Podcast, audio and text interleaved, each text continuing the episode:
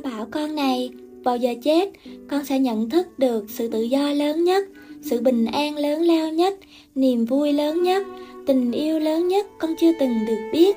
Liệu chúng ta có vì thế mà trừng phạt con cáo vì đã ném con thỏ vào bụi gai? Ngài đang bỏ qua sự kiện là, cho dù đời sống sau cái chết có tuyệt vời đến đâu, đời sống chúng ta ở đây không được kết thúc dựa vào ý muốn của chúng ta.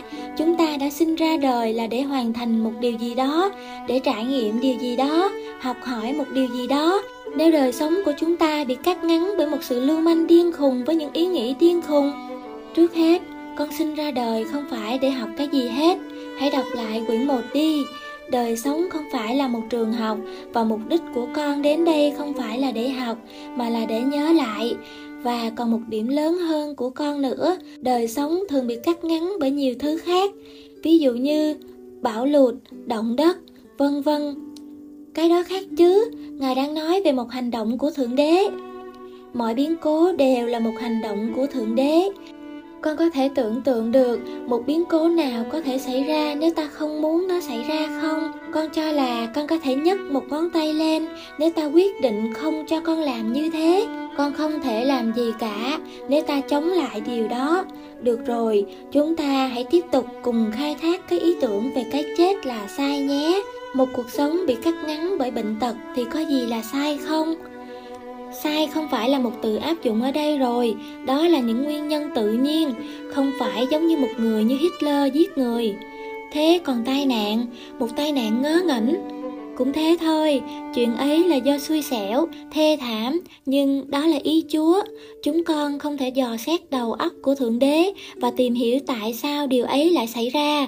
Chúng con không nên thử, vì ý thượng đế là khôn dò và vô phương hiểu được tìm cách vinh bạch mầu nhiệm của thượng đế là ham muốn tri thức vượt ngoài tầm của chúng con, đó là tội. Làm sao con biết được điều đó? Bởi vì nếu thượng đế muốn chúng con hiểu được những điều này, chúng con sẽ hiểu. Sự kiện chúng con không hiểu được, không thể hiểu, là bằng chứng cho ý chúa là không muốn chúng con biết. Ta hiểu rồi, sự kiện các con không hiểu chúng là bằng chứng của ý chúa. Sự kiện chúng xảy ra thì không phải là bằng chứng của ý chúa. Hmm. Con nghĩ là con giải thích mấy chuyện này không được khá lắm, nhưng con biết rõ điều mình tin. Thế con có tin vào ý Chúa rằng Thượng Đế là đấng toàn năng không? Có ạ. À. Ngoại trừ việc liên quan tới Hitler thôi, chuyện xảy ra ở đó không phải là ý Chúa. Không phải. Làm sao như thế được nhỉ? Hitler đã vi phạm ý Thượng Đế. Này, làm sao con lại nghĩ được rằng ông ta có thể làm thế nếu ý của ta là toàn năng? Ngài đã cho phép ông ta. Nếu ta cho phép, Khi ấy ý ta là ông ta nên làm điều đó. Có lẽ là thế, Nhưng Ngài có thể có lý do nào không? Không hề. Ý của Ngài là ông ta có tự do chọn lựa. Ý của ông ta là ông ta làm điều ông ta đã làm. Con đi rất gần rồi đấy. Gần lắm rồi. Con đúng rồi. Dĩ nhiên rồi. Ý ta là Hitler và tất cả các con có tự do chọn lựa, nhưng ý của ta không phải là các con sẽ bị trừng phạt không ngừng, bất tận nếu các con không chọn lựa điều ta muốn các con chọn. Nếu là thế thì chọn lựa của các con còn tự do gì nữa đâu. Con có thật sự tự do làm điều con muốn nếu con biết rằng con sẽ đau khổ tột cùng nếu con làm điều con muốn không? Đó là kiểu chọn lựa gì vậy? Đây không phải là vấn đề trừng phạt, đó chỉ là luật tự nhiên thôi, đó chỉ là vấn đề nhân quả. Ta thấy con đã được dạy dỗ tốt trong mọi cơ cấu thần học, chúng cho phép con coi ta như một thượng đế thích báo thù mà không để ta chịu trách nhiệm về điều đó. Và nếu chúng ta có thể đồng ý rằng ta phải đưa chúng vào đúng chỗ thì tại sao ta lại đưa ra những luật ấy rồi lại cho các con quyền vượt qua chúng? Nếu ta không muốn các con bị ảnh hưởng bởi chúng, nếu ý của ta là các tạo vật kỳ diệu của ta sẽ không bao giờ bị đau khổ, thì tại sao ta lại tạo ra các khả năng để các con có thể bị đau khổ? Và rồi, tại sao ta tiếp tục cám dỗ các con cả ngày lẫn đêm, phá vỡ luật lệ mà ta đã đặt ra? Ngài không cám dỗ chúng con là ma quỷ.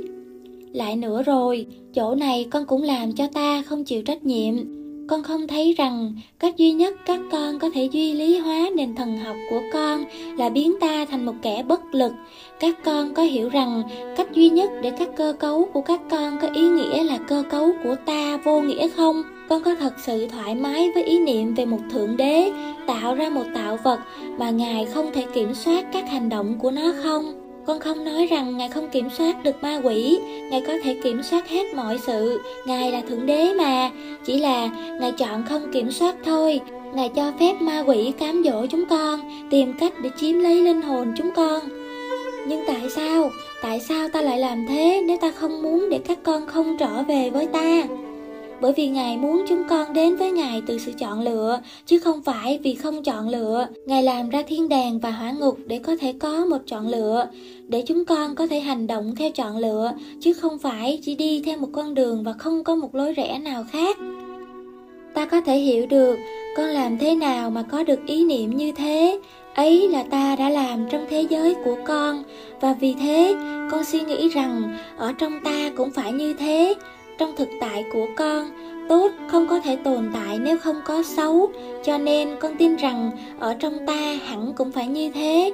Nhưng ta bảo con điều này không hề có xấu ở nơi ta và cũng không có sự dữ, chỉ có duy nhất tất cả mọi sự, duy nhất và ý thức, kinh nghiệm về điều ấy cõi giới ta là thực tại tuyệt đối, nơi mà một không tồn tại trong quan hệ với một cái khác, nhưng hoàn toàn độc lập với bất cứ thứ gì. Cõi giới của ta là nơi tất cả là tình yêu, và không có hậu quả nào với bất kỳ điều gì chúng con suy nghĩ, nói và làm trên trái đất ư.